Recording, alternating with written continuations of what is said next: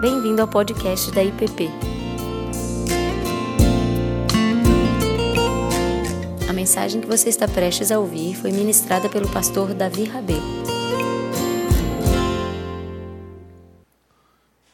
Alguns domingos atrás, nós encerramos aquele bloco onde nós falamos sobre os cinco solas da reforma e entramos nesses que são conhecidos como os cinco pontos do calvinismo, ou então conhecido também como os cinco artigos contra os remonstrantes, que foi um movimento que surgiu um período depois da Reforma Protestante, já no início do século XVII, mais especificamente nos, nos, nos anos 1900, é, 1618, 1619, um grupo de cristãos, pastores, teólogos, representantes da igreja da Holanda e de alguns outros países ali da região da Europa, é, influenciados e marcados pela, pelo ensino de João Calvino e dos reformadores, se levantaram para reagir contra uma série de ensinos que foi levantado dentro da própria Universidade da Holanda por, é, é, por Jacó Armínio e alguns outras pessoas que ficaram conhecidos como os remonstrantes, onde eles colocaram-se então em oposição ao ensino vigente que havia naquele período.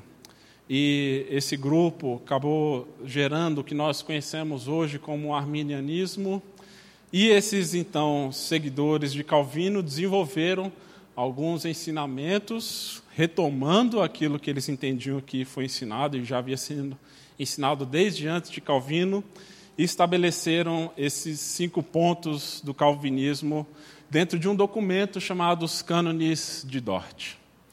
Agora, toda vez que a gente entra em questões como essa, acredito que há um perigo muito grande, que é da gente olhar isso tudo como torcidas de times de futebol, onde a gente se levanta como sendo nós contra eles. E cria-se uma oposição por causa das diferenças na forma de pensamento. E acaba sendo muitas vezes uma disputa intelectual para ver quem tem mais argumentos, melhores argumentos. É, e cada um, obviamente, vai puxando a sardinha para o seu lado. Nós, obviamente, fazemos parte de uma igreja presbiteriana que segue é, esse ensino. No entanto, eu sei muito bem que há talvez aqui alguns ou muitos que talvez não entendem muito bem esses conceitos ou não concordam, e nós temos a liberdade de conversar sobre isso. E aqui, como eu já tenho dito, a gente não está simplesmente querendo rezar uma cartilha mas tentar entender aquilo que a palavra de Deus diz a nós. E como que esses homens, então, entenderam esses pontos e quais, qual a relevância disso para nós hoje. Eu me lembro bem quando, a primeira vez, quando eu ouvi falar sobre esses temas de eleição e predestinação, é, eu era um tanto mais novo, foi num estudo aqui com o Miranda, onde teve aqui os jovens todos reunidos, e ele apresentou esse tema da predestinação, pegando principalmente no texto de Romanos 9, é, um texto difícil da palavra de Deus. E depois ali abriu-se ali para uma série de perguntas e questionamentos. E foi uma, uma série de perguntas que não tinha fim. E isso muitas vezes gera em nós esse anseio, essa angústia, porque nós queremos sempre mais respostas e respostas, respostas definitivas para alguns desses temas e o fato é que nós, algumas vezes, não vamos ter respostas definitivas para esses temas, porque há certos aspectos que estão, de fato, ah, debaixo do controle de Deus e que são mistério da parte de Deus. E eu lembro que quando eu ouvi pela primeira vez esses temas, depois desse encontro e depois lendo, eu fui ficando extremamente angustiado, porque eu pensava, não é possível, né? não é possível que seja assim, isso é injusto, ou coisas dessa natureza ah, de que Deus pode escolher uns é, e não outros. E na medida que o tempo foi passando, na verdade, quanto mais eu lia a Bíblia lia textos que falavam sobre isso, argumentos contra e a favor, eu fui percebendo que, na verdade, para mim, é o que mais fazia sentido o que estava mais coerente com o ensino bíblico, por mais que fosse difícil de eu compreender e digerir essas realidades. E se eu olhar para a minha própria história, eu vejo também esse agir sobrenatural e soberano de Deus. E apesar de eu ter sido criado aqui na igreja, ensinado pelos meus pais e professores, mestres, a vida inteira o caminho da palavra de Deus, o caminho do Evangelho, eu percebo que os meus maiores encontros com Deus foi, na verdade, quando eu estava fugindo dele. Não foi eu em busca de Deus, mas em alguns momentos, como até mesmo numa festa agropecuária fora de Brasília, onde eu estava querendo tudo menos seguir a palavra de Deus, Deus vem falar comigo através de grupos e pessoas que estavam ali a seu serviço, através de um grupo da Jocum.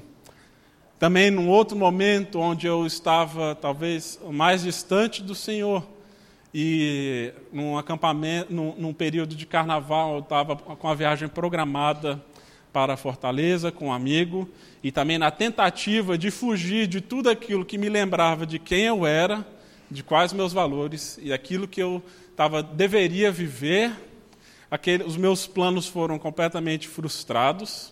E eu fui completamente frustrado para um acampamento, como eu já tinha ido inúmeras vezes na minha vida, e já aceitado Jesus inúmeras vezes em outros acampamentos. Mas esse acampamento do, do JV, que foi muito marcante para a vida de muitos aqui da nossa igreja, lá em 2003, foi o acampamento onde talvez eu tenha prestado menos atenção nas palavras, tenha matado algumas pregações, dormido em outras.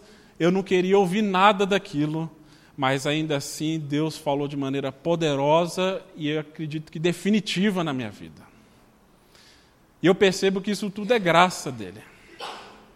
Não foi simplesmente o meu esforço, não foi a minha busca, eu não estava buscando.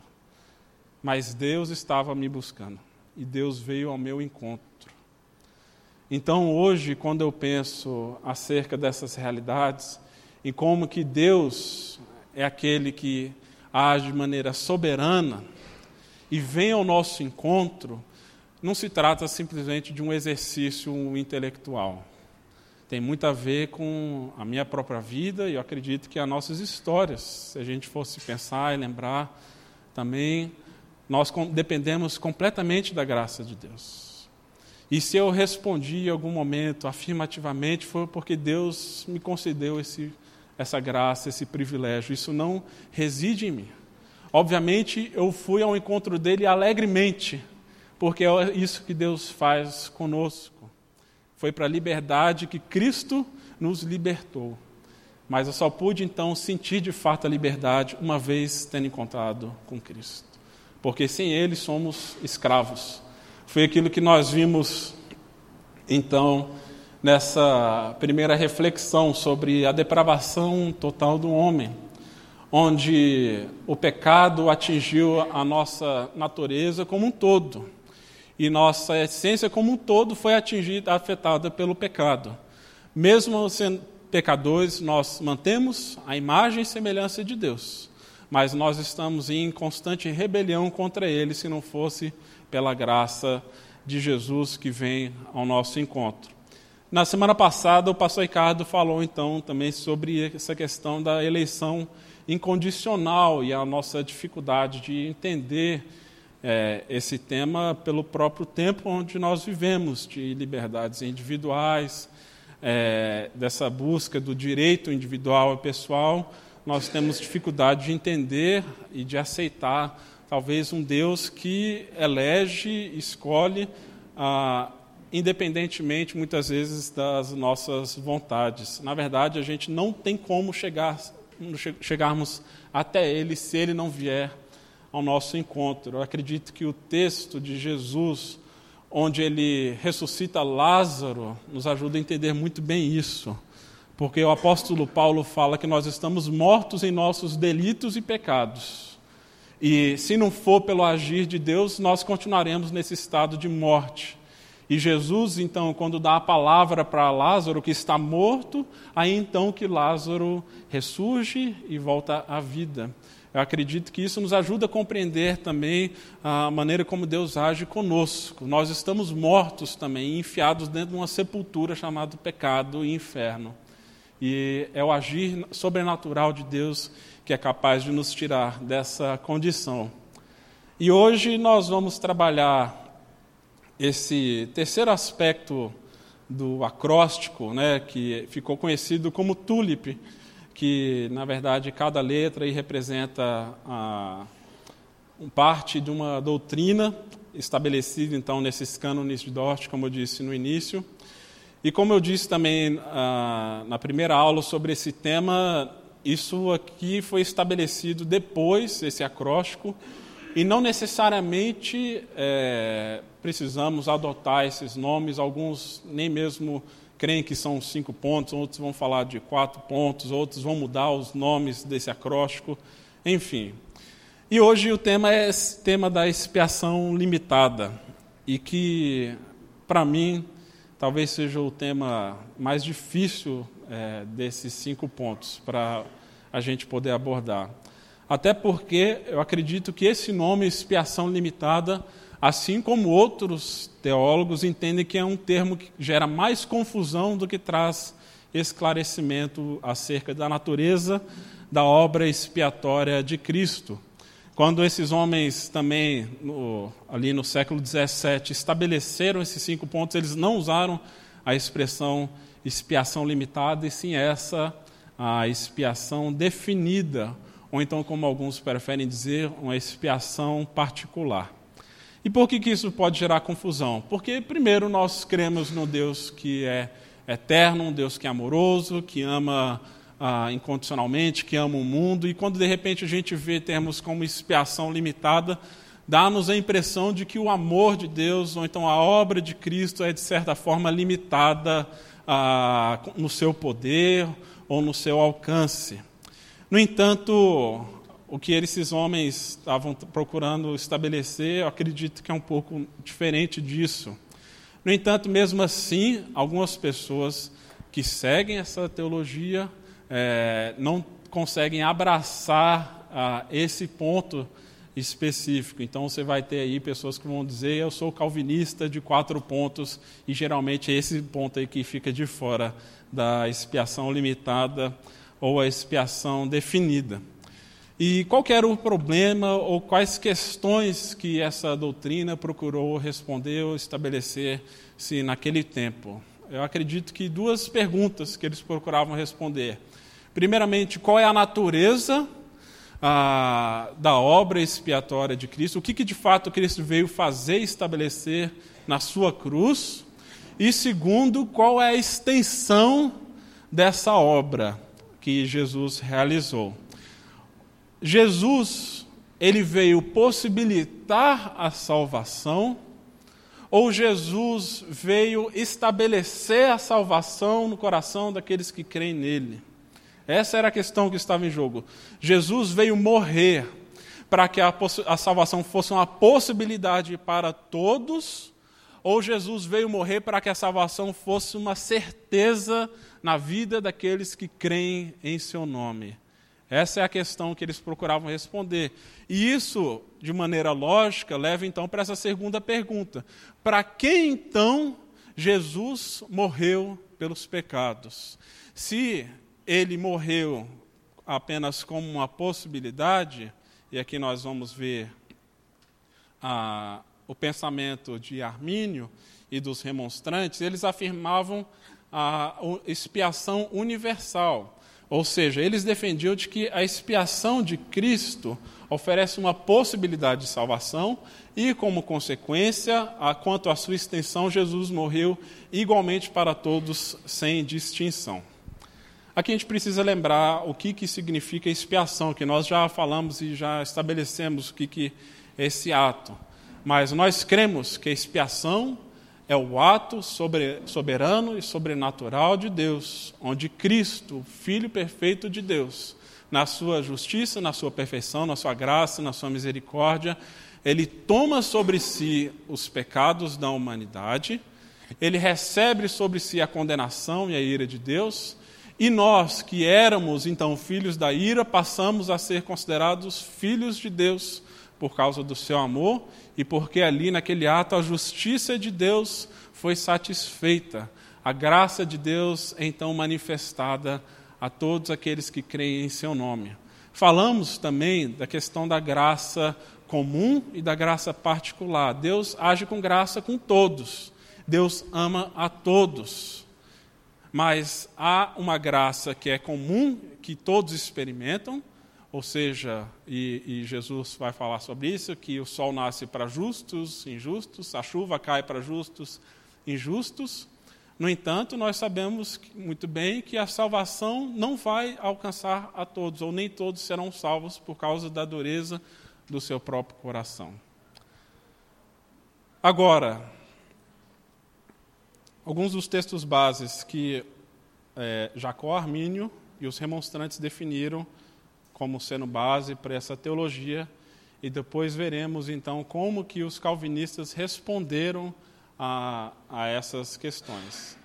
Talvez o texto mais conhecido para tentar defender a expiação universal é de que Deus amou o mundo de tal maneira que deu seu Filho unigênito para que todo aquele que nele crê não pereça, mas tenha a vida eterna. Texto talvez mais conhecido da palavra de Deus. Ah, esses também se apoiam muito em João, primeira carta de João, capítulo 2, versos 1 e 2, que diz o seguinte: Filhinhos meus, estas coisas vos escrevo para que não pequeis. Se toda vida alguém pecar, temos advogado junto ao Pai, Jesus Cristo, o justo, e ele é a propiciação pelos nossos pecados, e não somente pelos nossos próprios, mas ainda pelos do mundo inteiro.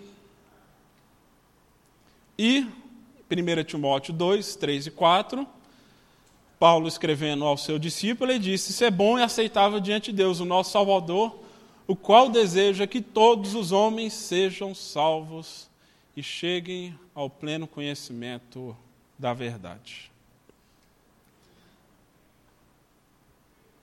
Deixa eu só voltar aqui, porque um comentário meu estava aqui no outro slide, desculpa. é, para esses homens.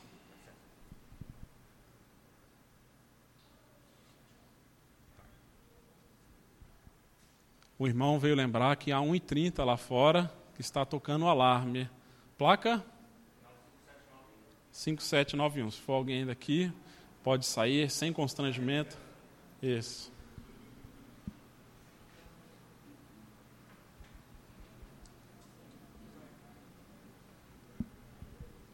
E a questão, então, para esses que defendem a expiação universal, é de que quando Cristo morreu, e morreu, e porque Deus ama o mundo, e, e seguindo a lógica de todos esses textos bíblicos, ele não morreu com a intenção de salvar ninguém em particular. É isso que eles defendem. Ou seja, a morte de Cristo não é uma garantia por si só da salvação ah, de qualquer ser humano. Ou seja, Cristo morreu para tornar possível a salvação a todos os homens, e por fazer alguma, alguma coisa, algum homem que quiser pode alcançar então a vida eterna. E Spurgeon, então, ao comentar a visão da expiação universal, ele diz então que para estes Cristo morreu tanto por Judas no inferno, como para Pedro que está no céu, e até mesmo Satanás. Ou seja, o sangue de Cristo, ele é a porta de entrada para a salvação, mas ele não garante a salvação para ninguém. Isso nos traz um certo problema, e se a gente for olhar esses textos com essa lógica de que a, a salvação ela é oferecida igualmente a todos, porque se a salvação, a expiação de Cristo é apenas uma possibilidade, corre-se o risco ou um de todos serem salvos ou de ninguém ser salvo, se ela é uma mera possibilidade. Isso significa que Jesus, Deus pode ter enviado o seu Filho ao mundo para que ninguém fosse salvo. Se a expiação dele e seu ato na cruz é mera possibilidade para nós. Isso significa de que os planos de Deus podem ser frustrados pela vontade do homem. E então, esse Deus que ama o mundo e de fato ama o mundo, poderia passar a eternidade frustrado porque não conseguiu concretizar os seus planos. No entanto, a palavra de Deus fala que nenhum dos planos de Deus podem ser frustrados. E aí, então, a gente precisa lidar com esses textos e que fazem parte da palavra de Deus. E como então essa outra turma dos calvinistas defende e estabelece essa doutrina então da expiação definida. Eles dizem o seguinte: ah, aí no artigo 3, isso faz parte dos cânones de Dort, que o valor, ah, a morte de Cristo representa um valor infinito.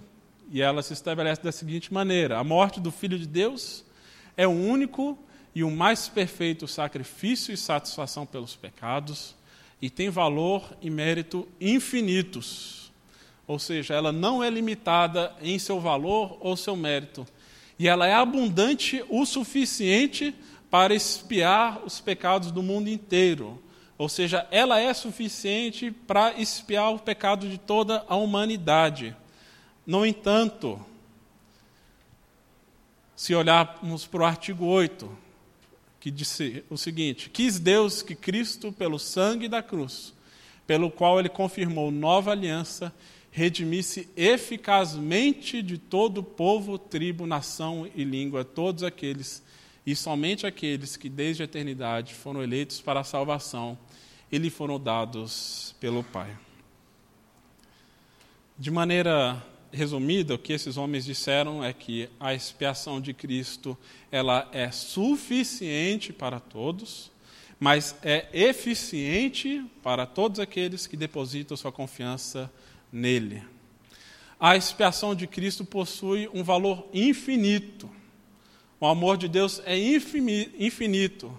Não temos como medir o tamanho da sua obra, não temos como limitá-la. Ou seja, ela é suficiente para salvar todos, mas ela se demonstra eficiente para aqueles que depositam sua confiança nele porque a expiação de Cristo é 100% eficaz. Deus não desperdiçou uma gota do sangue do seu filho, porque eu acredito que é algo precioso demais para ser desperdiçado com aqueles que não se entregam ou confiam nele. Por isso, então, esses homens defendem que a expiação de Cristo ela é definida e age de maneira eficaz e particular na vida do seu povo, ainda que ela fosse suficiente para salvar a todos. Então, descarta-se a possibilidade de ou todos serem salvos ou nenhum ser humano ser salvo, porque não cabe a nós essa decisão se nós seguimos a lógica dos pontos anteriores, de que é Deus que elege, salva, redime e transforma. Ou seja, a obra de Cristo é perfeita. É isso que esses homens estão querendo é, apresentar. De que Deus não vai viver frustrado porque não conseguiu realizar a sua obra estabelecida desde a eternidade. Apesar dele não ser responsável pelo mal que há em nós, dele não ser responsável pelo nosso pecado e pela nossa rebeldia. E como eu tenho dito, o mérito da condenação é todo nosso, é toda a humanidade. O mérito da salvação é todo de Deus. Ou seja, não há injustiça nenhuma da parte de Deus, seja ah, em salvar ou em condenar. Deus age com justiça e amor em todos os casos. É como um juiz que vai decretar uma sentença e ele pega dois réus culpados e foram pegos em seus crimes, em seus atos criminosos, um, ele aplica a justiça e esse precisa então pagar pelo seu ato criminoso, e outro, por alguma vontade particular do juiz, ele decide absolvê-lo. Em nenhum dos dois casos o juiz foi injusto. Ele ofereceu justiça a um, mas estabeleceu perdão a outro, como lhe é cabido. E assim Deus também o faz. Ou seja, Deus nunca se demonstra de maneira injusta, seja na salvação ou seja na condenação. Deus, ele é sempre justo, Deus, ele é sempre gracioso também. E aqui nós temos alguns dos textos bases que ah, esses que defendem a expiação definida vão usar para mostrar que Jesus não, morrer, não veio para simplesmente morrer para todos de maneira igual. Jesus veio morrer por todos, mas a sua obra se estabelece de maneira definida na vida do seu povo. E nós temos esse texto conhecido de Jesus no momento da Santa Ceia, onde ele diz: Esse é o cálice da nova aliança no meu sangue derramado em favor de vós. Vós quem? Os seus discípulos, o seu povo, a sua igreja. João 16, 37 a 39, nós vemos que Jesus veio realizar uma obra, tendo já nomes, pessoas e o seu povo em mente. Não é algo simplesmente onde ah, abraça todos de maneira é, igual, porque ele diz: Todo aquele que meu Pai me dá virá a mim, e o que vem a mim, de modo nenhum lançarei fora, porque eu desci do céu não para fazer a minha vontade, e sim a vontade do meu Pai. E a vontade de quem me enviou é que esta, que eu, que nenhum eu perca de todos os que me deu. A obra de Cristo é fazer com que nenhum daqueles que Deus deu se perca. Ele garante a salvação daqueles que são seus filhos, daqueles que creem nele e se arrependem dos seus pecados. Outro texto, conhecido por isto, porque isto é o meu sangue, o sangue da nova aliança, derramado em favor de muitos para a remissão de pecados. E aqui esse é um texto que acho que está uma certa controvérsia, porque ah, os calvinistas vão dizer que esse em favor de muitos é uma prova de que Jesus não veio morrer para todos, e sim muitos. Ou seja, não é todo mundo. É muita gente, mas não é todo mundo.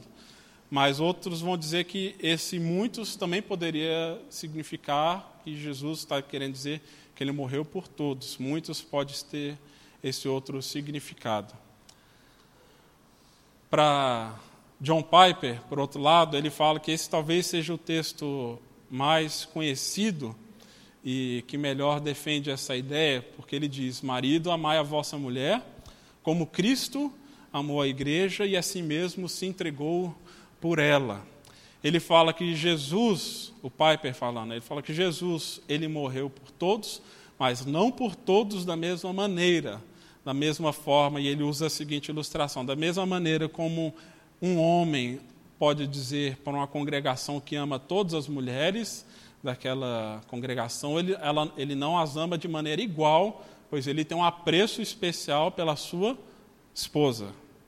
Então ele diz que é esse mesmo amor que Deus tem com relação à sua criação. Ele ama a todos, mas Deus ele tem um apreço e se entrega pela sua noiva, que é a sua igreja. E ah, esse texto de Êxodo 12, que nós estamos vendo, inclusive, pela, pelas nossas meditações da noite, uma série de reflexões sobre esse livro extraordinário.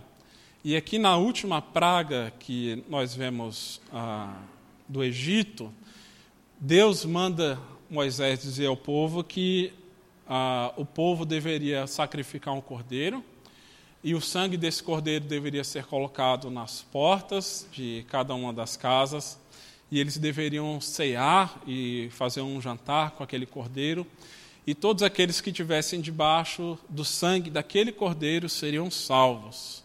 E todos aqueles que não tivessem debaixo do sangue do cordeiro ah, seriam mortos pelo anjo da morte que o Senhor enviaria. E é exatamente o que vemos acontecer. Todos aqueles que estão debaixo do sangue são salvos. Ou seja, o sangue ele é um substitutivo do sangue daquela família e daquela casa. O sangue daquele cordeiro não era um sangue que valia para todos, tanto que Deus fala: olha, sacrifique um cordeiro e vocês serão salvos. Ah, agora, como que nós podemos compreender e aí como que os calvinistas vão então apresentar esses mesmos textos que nós vimos que arminianos vão defender a expiação universal. Deus amou o mundo de tal maneira que deu seu Filho unigênito para todo aquele que nele crê, não pereça, mas tenha a vida eterna. Deus amou o mundo, sim. Deus deu seu Filho ao mundo, sim. Alguns e alguns calvinistas modernos tentam pegar esse significado de mundo para tentar trazer para falar ao mundo dos eleitos. Eu acho que isso é uma distorção muito grave do texto. Eu acho que isso não, não cabe uh, essa interpretação aqui. Nós temos uma explicação, aqui uma visão clara de que Deus ama a sua criação de modo geral, e nós podemos ver isso em outros textos. No entanto, é óbvio que o sacrifício de Cristo ele se vale para aqueles que creem em seu nome, como o próprio texto diz.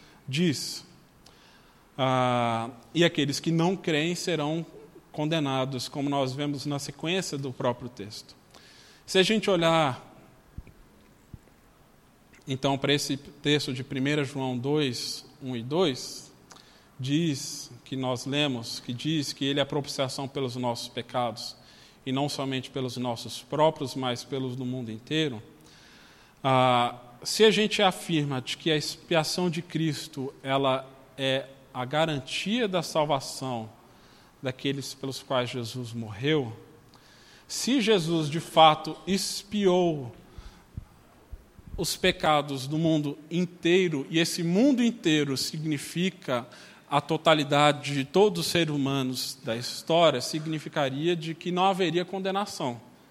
Seria resultado lógico dessa dessa interpretação.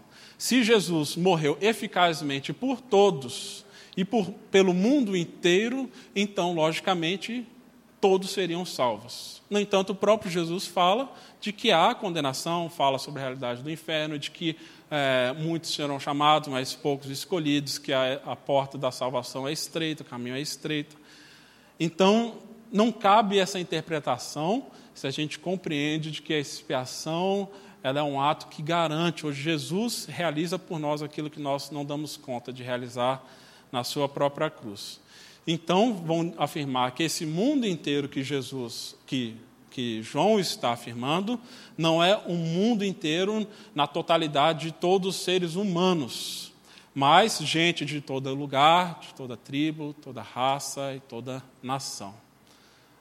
Os judeus é, não tinham nenhuma dificuldade de entender de que eles eram um povo eleito de Deus e de que é, Deus veio para resgatar o seu povo e eles entendiam que eles eram de fato o povo de Deus, como Deus o próprio diz. Mas eles tiveram muita dificuldade para entender de que Deus não veio exclusivamente para eles.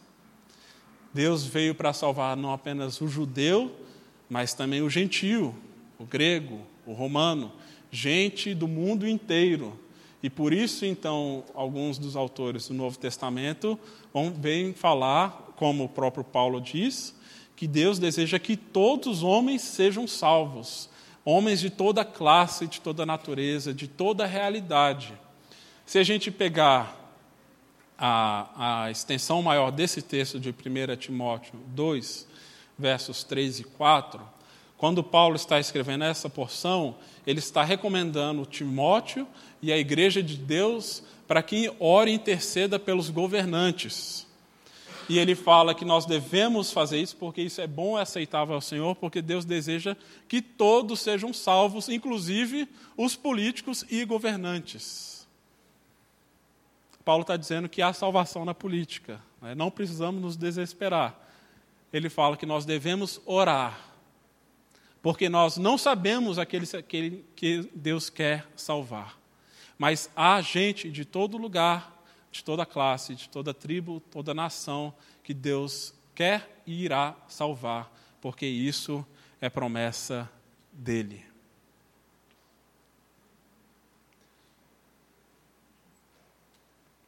Eu entendo que alguns desses pontos podem ser algumas vezes confusos para nós. E eu confesso que eu não tenho uma resposta definitiva para todas elas. Na verdade, é, eu me aproximo desse tema com muito temor. E mesmo com todas as leituras, eu não tenho respostas definitivas para, isso que esses textos nos, nos apresentam. Mas eu creio sim que a morte de Cristo é 100% eficaz. De que Deus veio salvar todos aqueles que Deus escolheu para si. E de que a expiação de Cristo não é mera possibilidade, ou seja, Deus lançou a rede e o peixe que cai dentro está valendo. Jesus conhece as suas ovelhas pelo nome. Isso significa de que ele tem um, um amor e um apreço pelo seu povo, que não é um amor simplesmente genérico, é um amor particular por cada um de seu povo, por cada um dos seus. Ele ama o mundo, ama a sua criação, mas Jesus amou e se deu pela sua igreja. E ele realiza na cruz aquilo que jamais seríamos capazes de realizar. E isso significa de que a obra do Espírito Santo é, é realizada na vida daqueles que creem em seu nome, nos garantindo a salvação e estabelecendo como penhor e selo essa garantia para aqueles que creem em seu nome e agora são marcados como filhos de Deus. Isso não exclui, no entanto, a nossa necessidade de arrependimento e de buscar uma vida de santificação. Como nós vimos já em outras aulas, aquilo que o apóstolo Paulo afirma, de que nós não somos salvos pelas boas obras, mas nós somos salvos para as boas obras. Isso é muito claro nas Escrituras. E nós não podemos achar de algum modo que o amor de Deus ele é limitado. No entanto, ainda assim, nós sabemos que há aqueles que viverão eternamente em rebeldia e resistindo à, seu, à, à sua vontade. E esses receberão a justa condenação. O C.S. Lewis afirma que a, a, o inferno ele é um lugar onde as portas são trancadas do lado de dentro. Ou seja, quem está lá dentro não está querendo sair. Muitas vezes a gente acha, ah, está condenado, é um coitado. É, não é. Não é. Não é isso que a Bíblia apresenta. Fala que nós estamos em rebeldia. E se não for Jesus realizando esse ato por nós, nós também estaríamos ou estaremos lá. Mas há um convite, isso para todos, creem e se arrependerem. Isso, obviamente, é obra do Espírito em nós. Mas não cabe a nós, de maneira nenhuma, querer estabelecer ou definir aqueles que são eleitos ou filhos de Deus. Isso faz parte dos decretos eternos de Deus. Isso não cabe a nós. E por isso, isso nos traz algumas aplicações. Ah, que, independente se a gente abraça o conceito como um todo ou parte dele, a finalidade dessa doutrina de compreender a natureza e extensão da obra de Cristo, primeiro, é produzir segurança no cristão e não paranoia. E eu já vi, muitas vezes a gente ouve de gente, quando começa a pensar em cerca de de eleição e predestinação, a primeira pergunta é: será que eu sou? E começa nessa busca de sinais e evidências para tentar entender se eu sou um eleito de Deus ou não. Isso acaba gerando mais confusão do que trazendo conforto. E quando nós vemos os autores do Novo Testamento trazendo esse ensino, é para trazer segurança para o crente, para mostrar que se você crê no nome de Jesus, se você abraçou essa verdade, se você se arrependeu dos seus pecados, você agora senta à mesa com Ele. Você faz parte agora do povo de Deus. E se você faz isso, você naturalmente vai buscar uma vida de santidade e vai começar a produzir frutos do Espírito Santo, porque não é agora mais você que vive, mas é Cristo que vive em você, que vive em nós. Ou seja, esse ensino não é para que a gente comece a se perguntar simplesmente se eu sou ou não o escolhido de Deus, mas se eu creio nessa verdade e se eu abraço essa verdade. E se eu entender que eu abraço essa verdade, é porque Deus me concedeu essa graça. E nós devemos orar para que outros também recebam essa graça. E isso traz uma enorme segurança, porque o ponto final da salvação não depende de nós. Ah, o problema, aí sim é um problema da expiação universal, de que Jesus oferece a possibilidade de salvação para todos, é porque em última instância, em última instância, a salvação vai depender do sim ou do não do homem. E isso, se vou depender do meu sim ou do meu não, eu sei que eu estaria perdido. Porque se não fosse Deus dizendo sim para mim, eu jamais seria capaz de dizer o meu sim para Ele. Então, eu tenho segurança porque a resposta final da salvação não está em mim, mas está na cruz de Cristo. Porque Ele está ali e Ele estabelece, então, aqueles que são seus.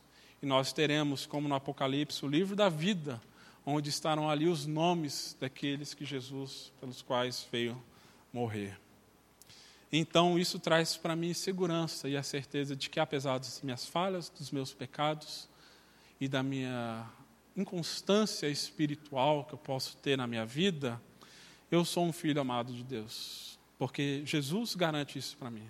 Não sou eu que garanto. O Espírito de Deus comunica isso ao nosso espírito. Se cremos, se abraçamos essas realidades. Segundo, a compreensão da expiação de Cristo deve nos levar a uma postura humilde e não de orgulho espiritual. E eu acredito que um grande problema que tem acontecido no meio calvinista é do orgulho espiritual.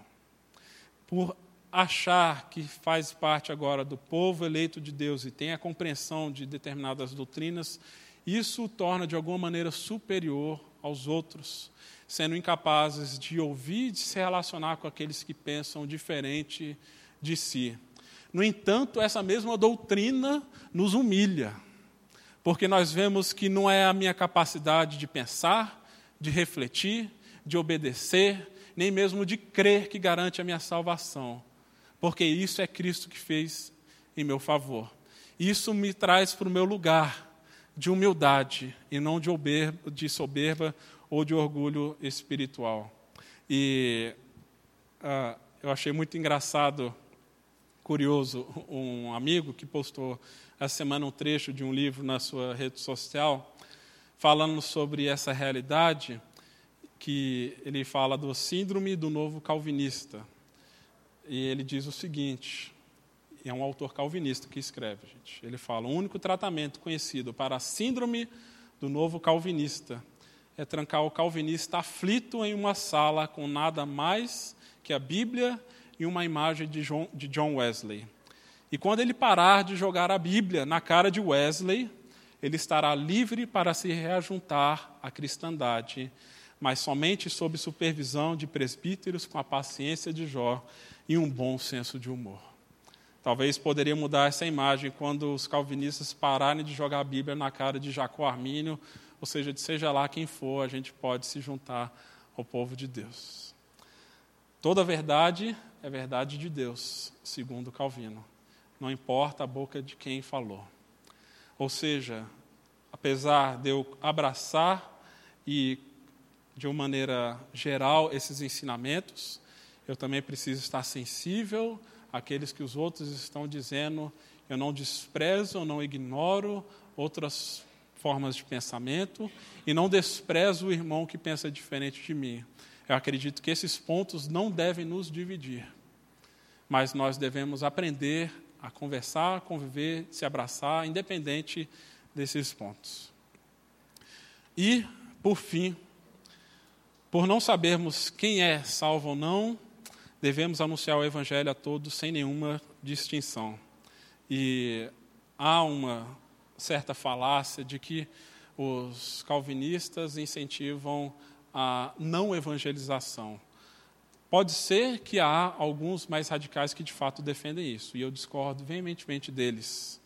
de que nós não devemos apresentar o Evangelho a todos, já que Deus vai salvar os seus eleitos, então eu nem preciso fazer isso. Isso é uma grande mentira.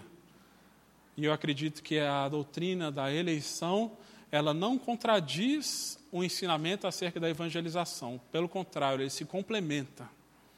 E ele me dá segurança para proclamar. Porque se o resultado da pregação dependesse de mim, ou até mesmo do ouvinte, aí sim eu estaria muito intimidado e, e carregaria um fardo muito pesado. E me sentiria muito desanimado para anunciar o Evangelho.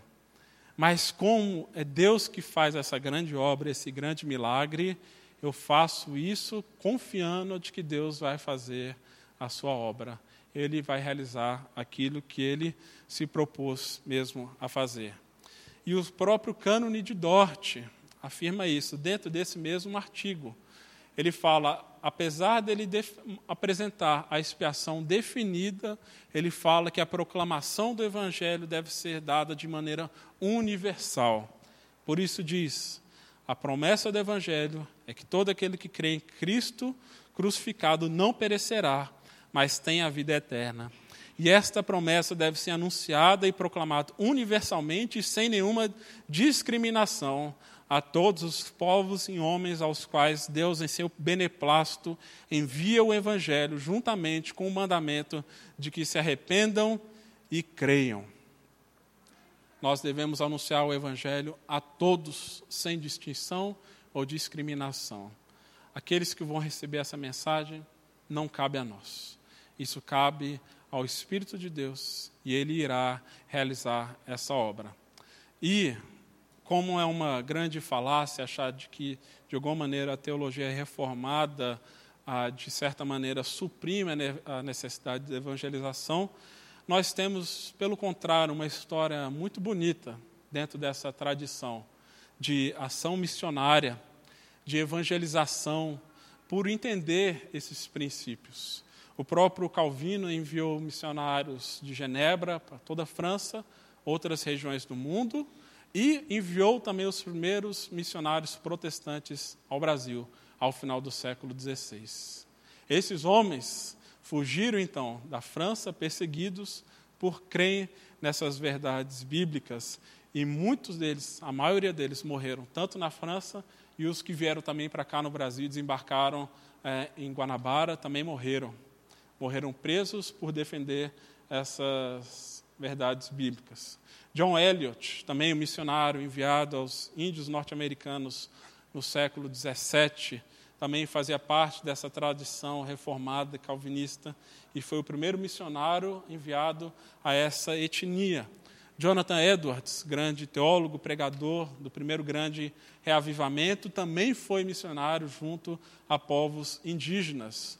George Whitfield, grande arauto pregador, é, também atravessou o Oceano Atlântico 13 vezes. E os estudiosos estimam que ele tenha pregado mais de 18 mil sermões, por crer nessas verdades. William Carey, talvez o mais famoso missionário que foi à Índia, considerado o pai do movimento moderno de missões, também faz parte dessa tradição, bem como David Livingstone presumidamente o mais famoso missionário ao continente africano. E nós temos tantos outros aí contemporâneos nossos e que têm uma história bonita ah, de proclamação do Evangelho, por entender de que a salvação, de que a expiação de Cristo não é apenas uma possibilidade, mas é uma certeza. Isso nos traz segurança, segurança pessoal e segurança também na proclamação. Agora, para encerrar, gostaria de lembrar de um texto que está ali em Apocalipse 5, que está no verso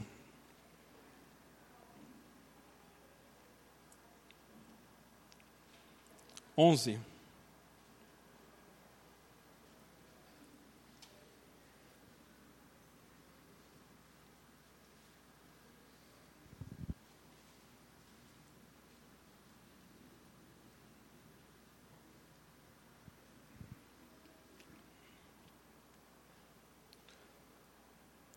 A palavra de Deus nos diz: Vi e ouvi uma voz de muitos anjos ao redor do trono, dos seres viventes, dos anciãos, cujo número era de, de milhões e de milhões, de milhares e de milhares, proclamando em grande voz: Digno é o cordeiro que foi morto de receber o poder, e a riqueza, e a sabedoria, e a força, e a honra, a glória e o louvor.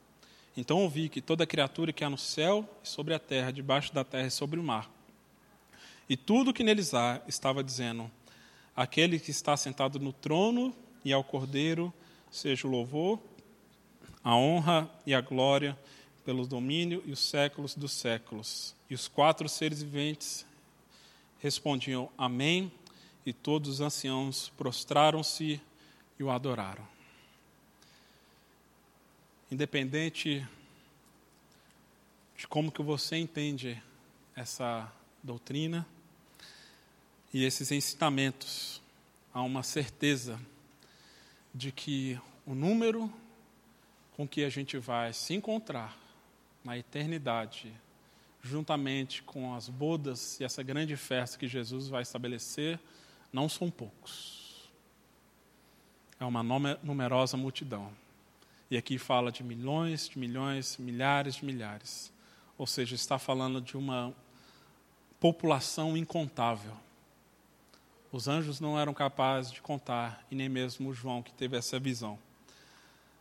Independente se você entende a expiação como um ato universal da parte de Deus, ou definido, há uma certeza que nós temos é de que nós estaremos reunidos com uma enorme multidão. Uma enorme multidão daqueles que foram salvos e redimidos por esse sangue do Cordeiro, que é poderoso e é por isso que a gente se prostra e o adora e a gente vai se juntar a essa multidão para exaltar essa grande obra de Deus.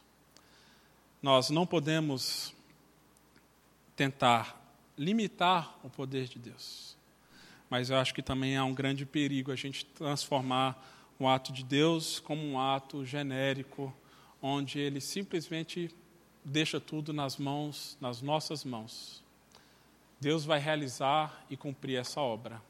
Não porque ele anteviu, mas porque ele escreveu na eternidade. Isso não nega e não exclui a nossa responsabilidade, mas nós compreendemos que a nossa liberdade só se encontra na medida em que a gente se relaciona e a gente é liberto por esse cordeiro. Não sei se consegui ser claro na minha explanação se ficaram muitas dúvidas ou poucas dúvidas, mas está aberto para quem deseja comentar ou perguntar alguma questão.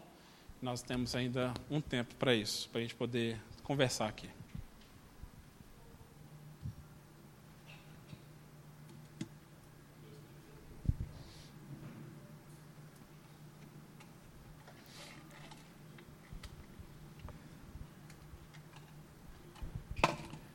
Tudo bom, Davi? Tudo bom. Ex-metodista. Amém. Então, mas, é, mas, é uma pergunta. Mas é uma pergunta. É, independente da, da, do que as tradições possam empurrar a gente para. É, eu venho perguntar apenas sobre a soberania de Deus, é, diante disso tudo que a gente colocou. Pelos textos bíblicos que são tradicionalmente discutidos em cima disso. Né? Como a, a, a, história da explicação de Jesus sobre as migalhas que caíram e, e, e ele vai e atesta a fé daquela pessoa.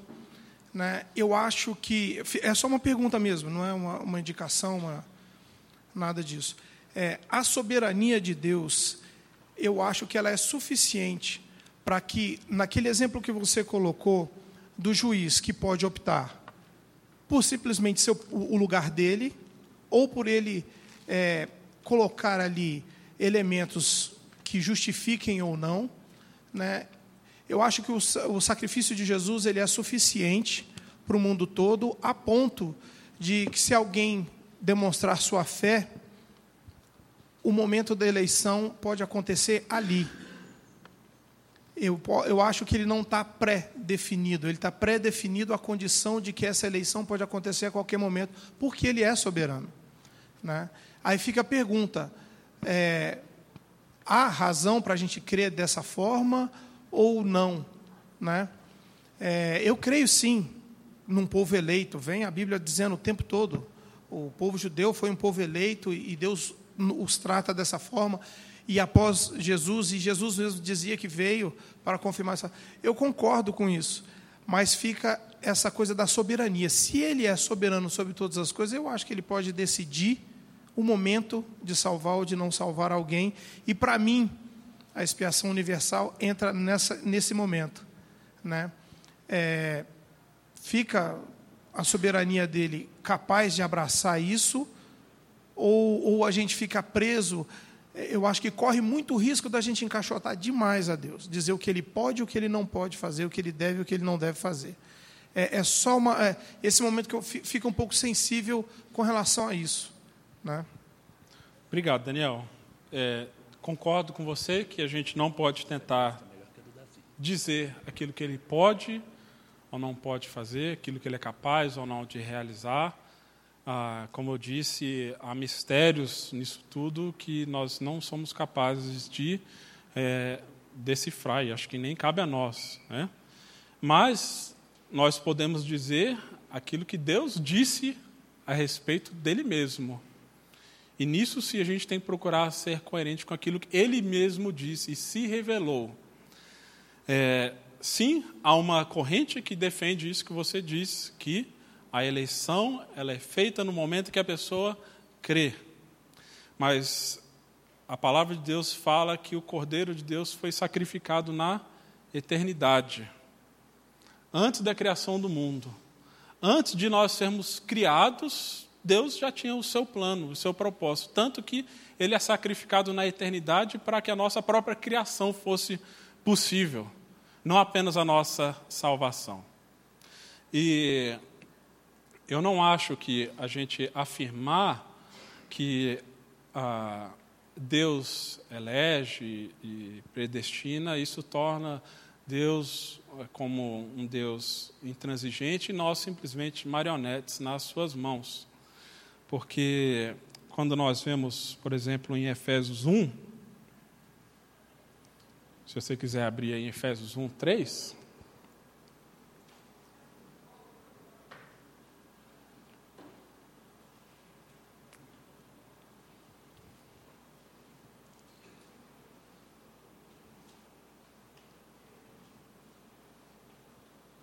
Paulo exalta Deus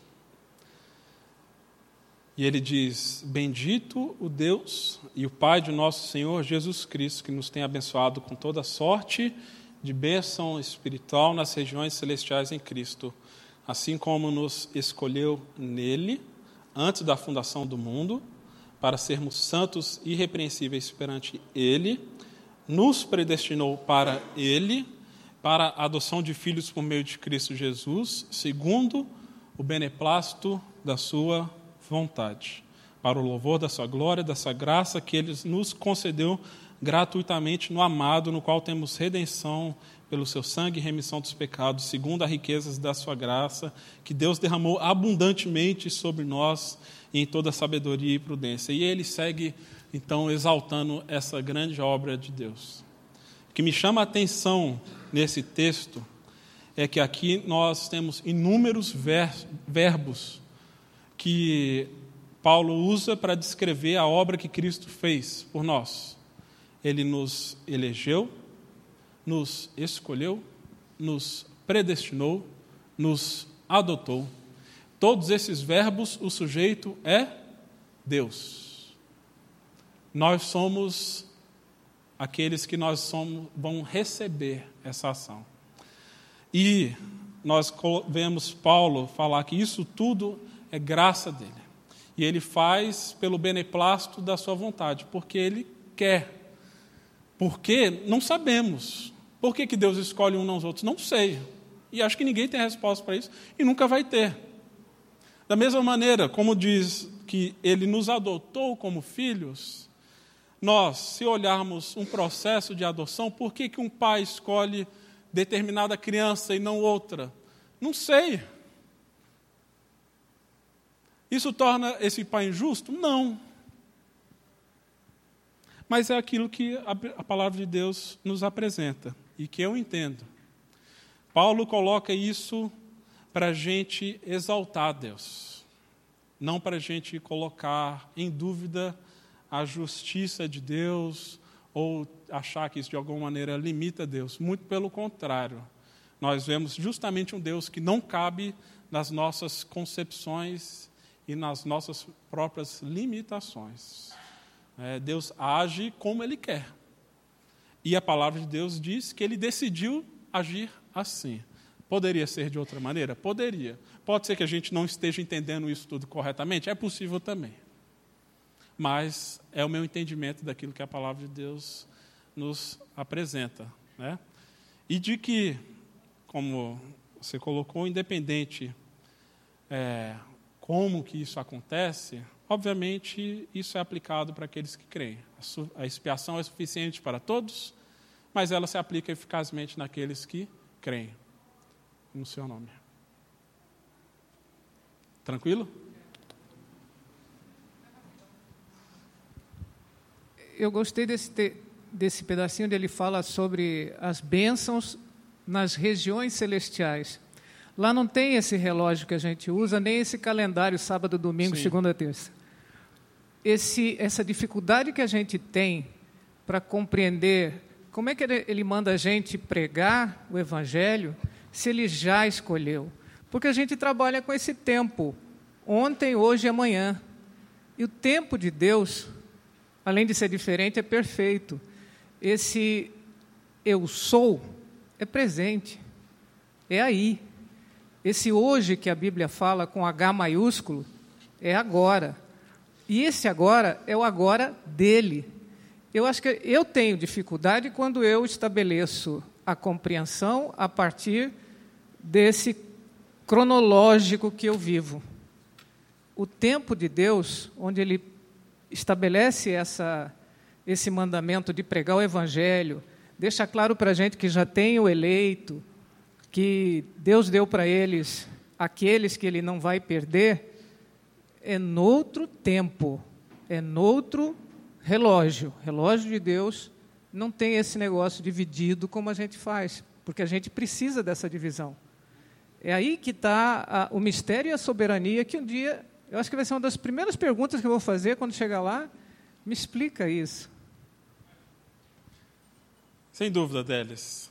A gente está preso dentro desse tempo cronológico e o Kairos de Deus age de maneira paralela e ele, às vezes, faz encontrar o Kairos com Cronos né, e nos dá vislumbres dessa grande salvação. No entanto, realmente a gente não tem como enxergar as coisas como Deus enxerga. Jamais seremos capazes disso. Nós estamos presos dentro dessa dentro dessa concepção de tempo. Né? e é muito difícil a gente poder sair dela.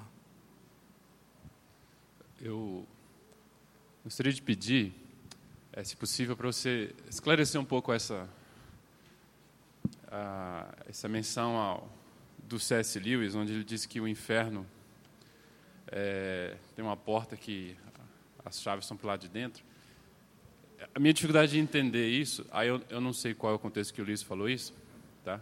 É se por um lado, de fato, a humanidade em, em Adão optou deliberadamente pela rebeldia, é, agora, a partir dos textos de Paulo em Efésios, nós não temos mais esse poder para sair desse inferno, a não ser que Jesus venha nos tire dessa, dessa morte e da própria escravidão de Satanás que Paulo fala é, no capítulo 2 de Efésios. Então, eu não sei é, se Lewis quis dizer com isso, de fato, que é, mesmo nós condenados temos essa opção de sairmos dessa condenação, ou ele quis dizer outra coisa que não ficou clara. Se você pudesse nos esclarecer. Tá. Primeiro, eu não sei em que contexto ele falou isso. Eu conheço a citação, apenas. No entanto, é, de fato, o poder para se libertar das garras do inferno reside em Jesus apenas. Nós perdemos esse poder a partir de Adão. No entanto, quando nós vemos Paulo trabalhando esse tema a partir de Romanos 1, diz que todos os homens são indesculpáveis diante de Deus, porque tendo conhecido Deus e tendo Deus impresso a sua lei no coração do homem, mesmo o homem decaído, esse homem escolheu viver a parte de Deus.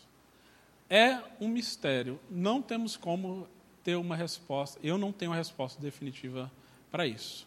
Mas eu entendo sim que é uma condenação justa, onde esses homens escolheram esse caminho e, portanto, estão escravos desse caminho, e, ao mesmo tempo, o poder de libertar está apenas em Cristo. Mas quando a gente vê, por exemplo, o próprio Jesus falando sobre aquela parábola do rico e do Lázaro, onde nós temos a visão de um abismo separando aqueles que, aquele que está condenado, certo, do rico, e Lázaro que está salvo no céu. A gente não vê o rico pedindo para sair do inferno. Ele pede misericórdia e pede um pouco de água. Ele só fala, alivia um pouco o meu sofrimento que está aqui. Ele não pede para sair daquele lugar. Eu acho que nesse sentido que então Lewis ah, faz também essa afirmação, e que eu concordo com ela, né?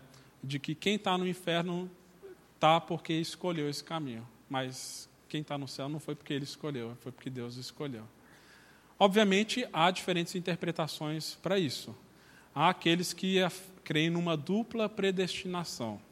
Eu não sou partidário dessa ideia, de que Deus predestinou uns para o céu e predestinou outros para o inferno pelo simples fato de que nós já nascemos condenados.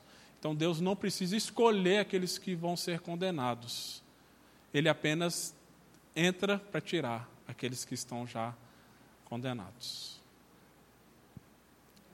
Piorou?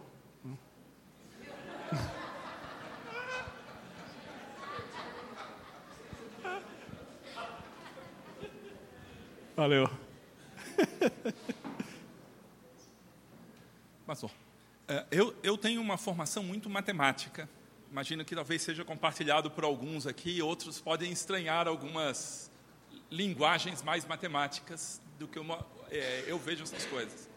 Mas quando a gente trabalha na matemática, a gente trabalha com cálculo, a gente vai trabalhar com o conceito de infinito. A matemática não é capaz de alcançar o conceito de infinito, então a gente trabalha com o conceito de limite. Nós raciocinamos a coisa até onde a gente pode perceber e vai a projeção. Quando a gente está falando dessas coisas, nós estamos falando de graça infinita, nós estamos falando de todo-poderoso, que quer dizer poder infinito, nós estamos, nós estamos falando de onisciência, que quer dizer percepção infinita da parte de Deus.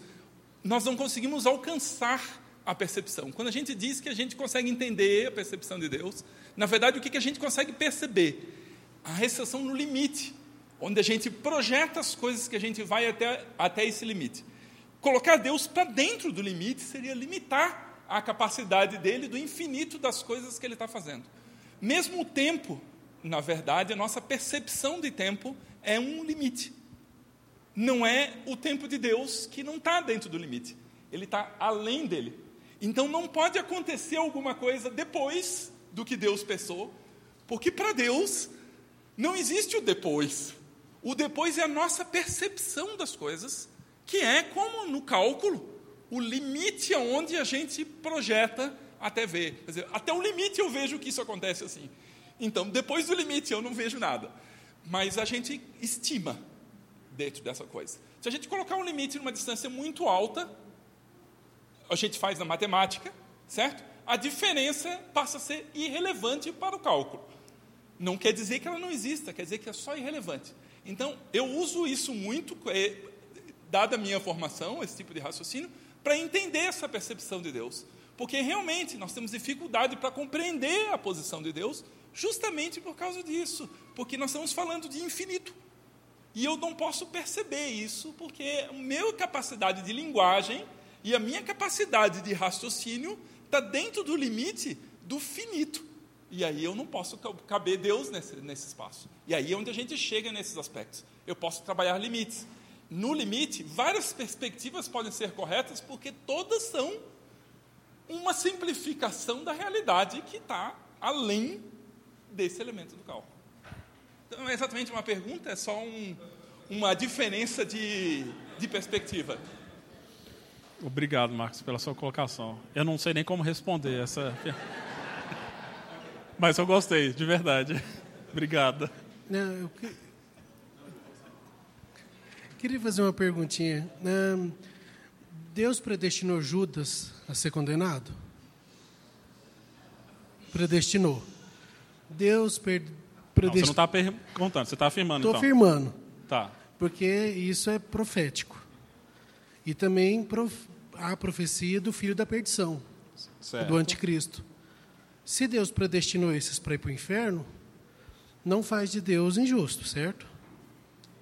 Mas Você se isso fizer ele injusto, então Deus é injusto, né? Porque se, se predestinar alguém para ir para o inferno, torna Deus injusto, então uma pessoa ou milhares não faz diferença. Tá.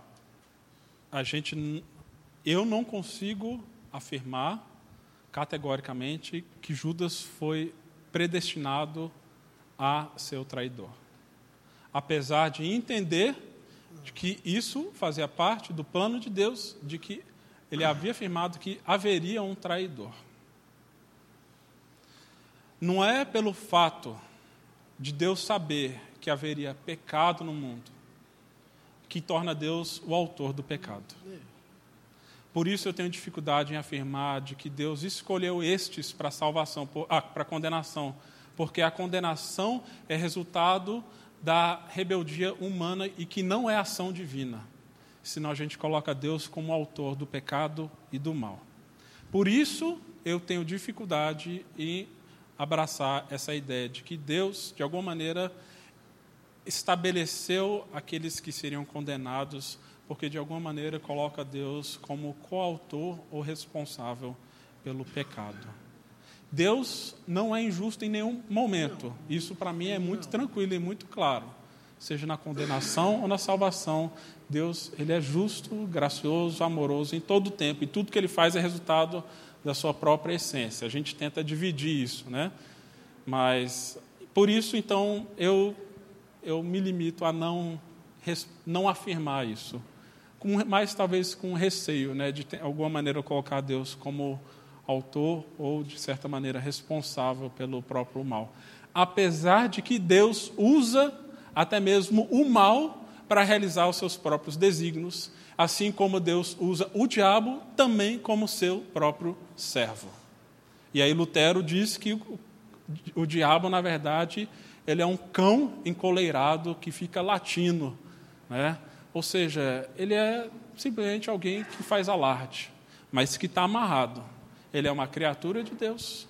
Aquilo que está no seu coração não foi plantado por Deus, mas ainda assim Deus usa ele para cumprir os seus propósitos eternos, porque Deus não é, pode ser limitado. Deus usa o mal que ele não quis para realizar o bem que ele planejou desde o princípio.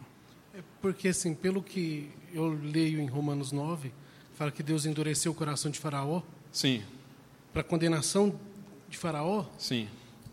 E também fala que nem por isso Deus se torna injusto. Sim. Então, creio que Deus condena as pessoas ao inferno. Sim. Mas isso não os torna, isso não o torna injusto, porque ele é santo. Concordo. E nós não devemos de quem somos nós para julgar Sim. se Deus é justo ou injusto? Concordo. O problema é, a gente tenta ler Deus a partir do nosso próprio conceito de justiça. É.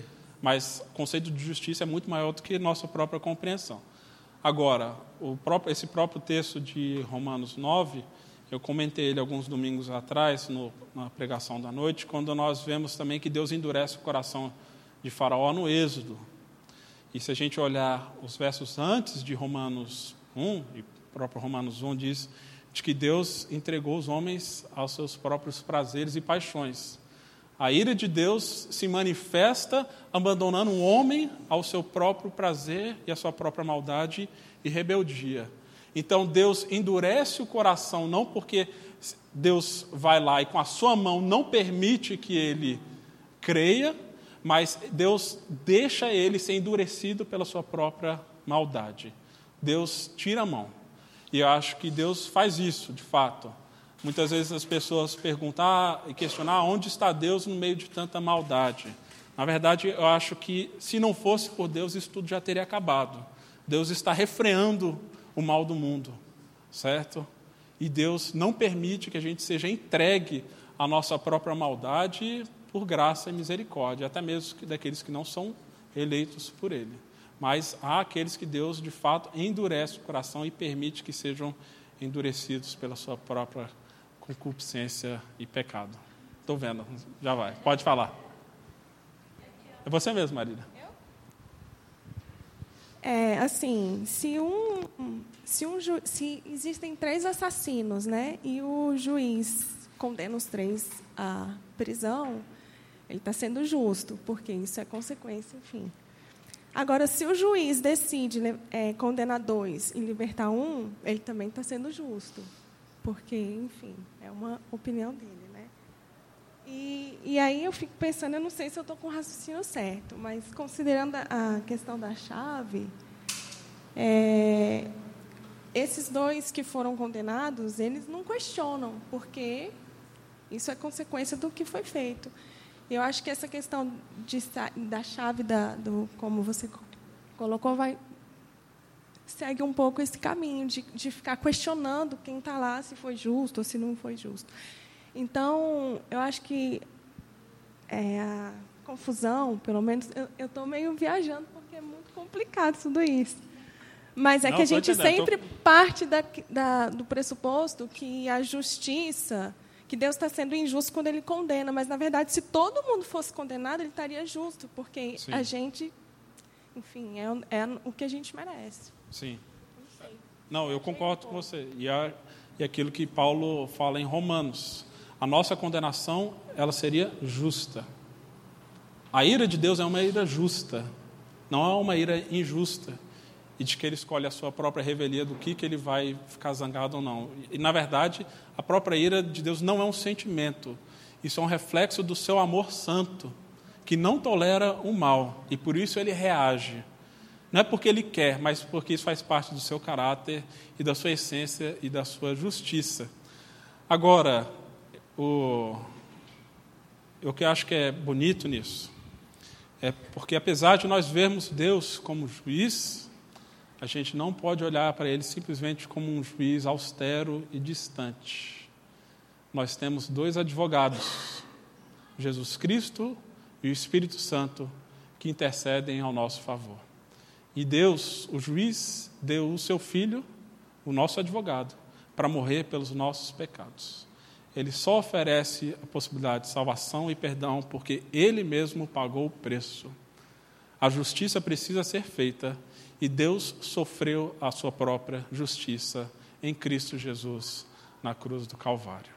E por isso nós só podemos ser declarados justos e nós somos justificados por Deus porque a justiça de Deus é plenamente realizada em Cristo.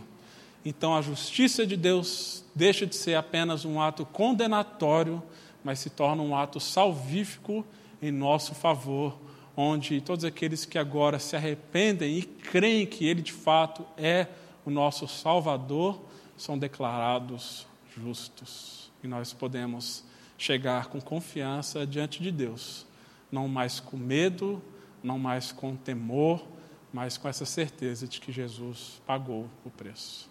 Então nós somos livres nele, nós podemos nos aproximar dele, porque ele fez essa grande obra.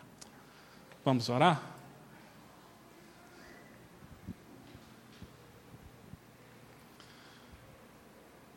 Pai amado, como os meus irmãos colocaram aqui, nós somos muito limitados limitados pelo próprio tempo, pela nossa própria condição humana, pelo nosso próprio intelecto, limitados também por causa do nosso pecado. Mas obrigado porque o Senhor decidiu se revelar a nós e nós podemos aqui nos debruçar em cima da tua palavra e tentar compreender um pouco mais da sua natureza, da sua essência, do seu caráter. Nos ajude, ó Deus, a entender isso tudo, Pai, através do Teu Espírito Santo, Pai. E que possamos sair daqui, ó Deus, de tudo que falamos, ó Deus, com essa certeza de que o Senhor é o nosso advogado. Na, na cruz, Jesus expiou de maneira perfeita os nossos pecados e todos aqueles que creem em Seu nome serão justificados, serão salvos e poderemos participar desse grande banquete, Deus, contigo.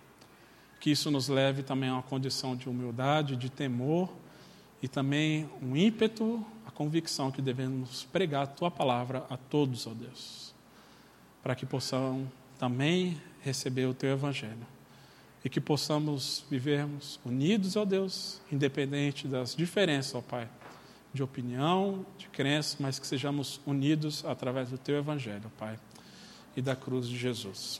É que eu oro e eu peço no nome dele. Amém, Pai. Você acabou de ouvir o podcast da IPP. Para saber mais, acesse nossa página em www.ippdf.com.br.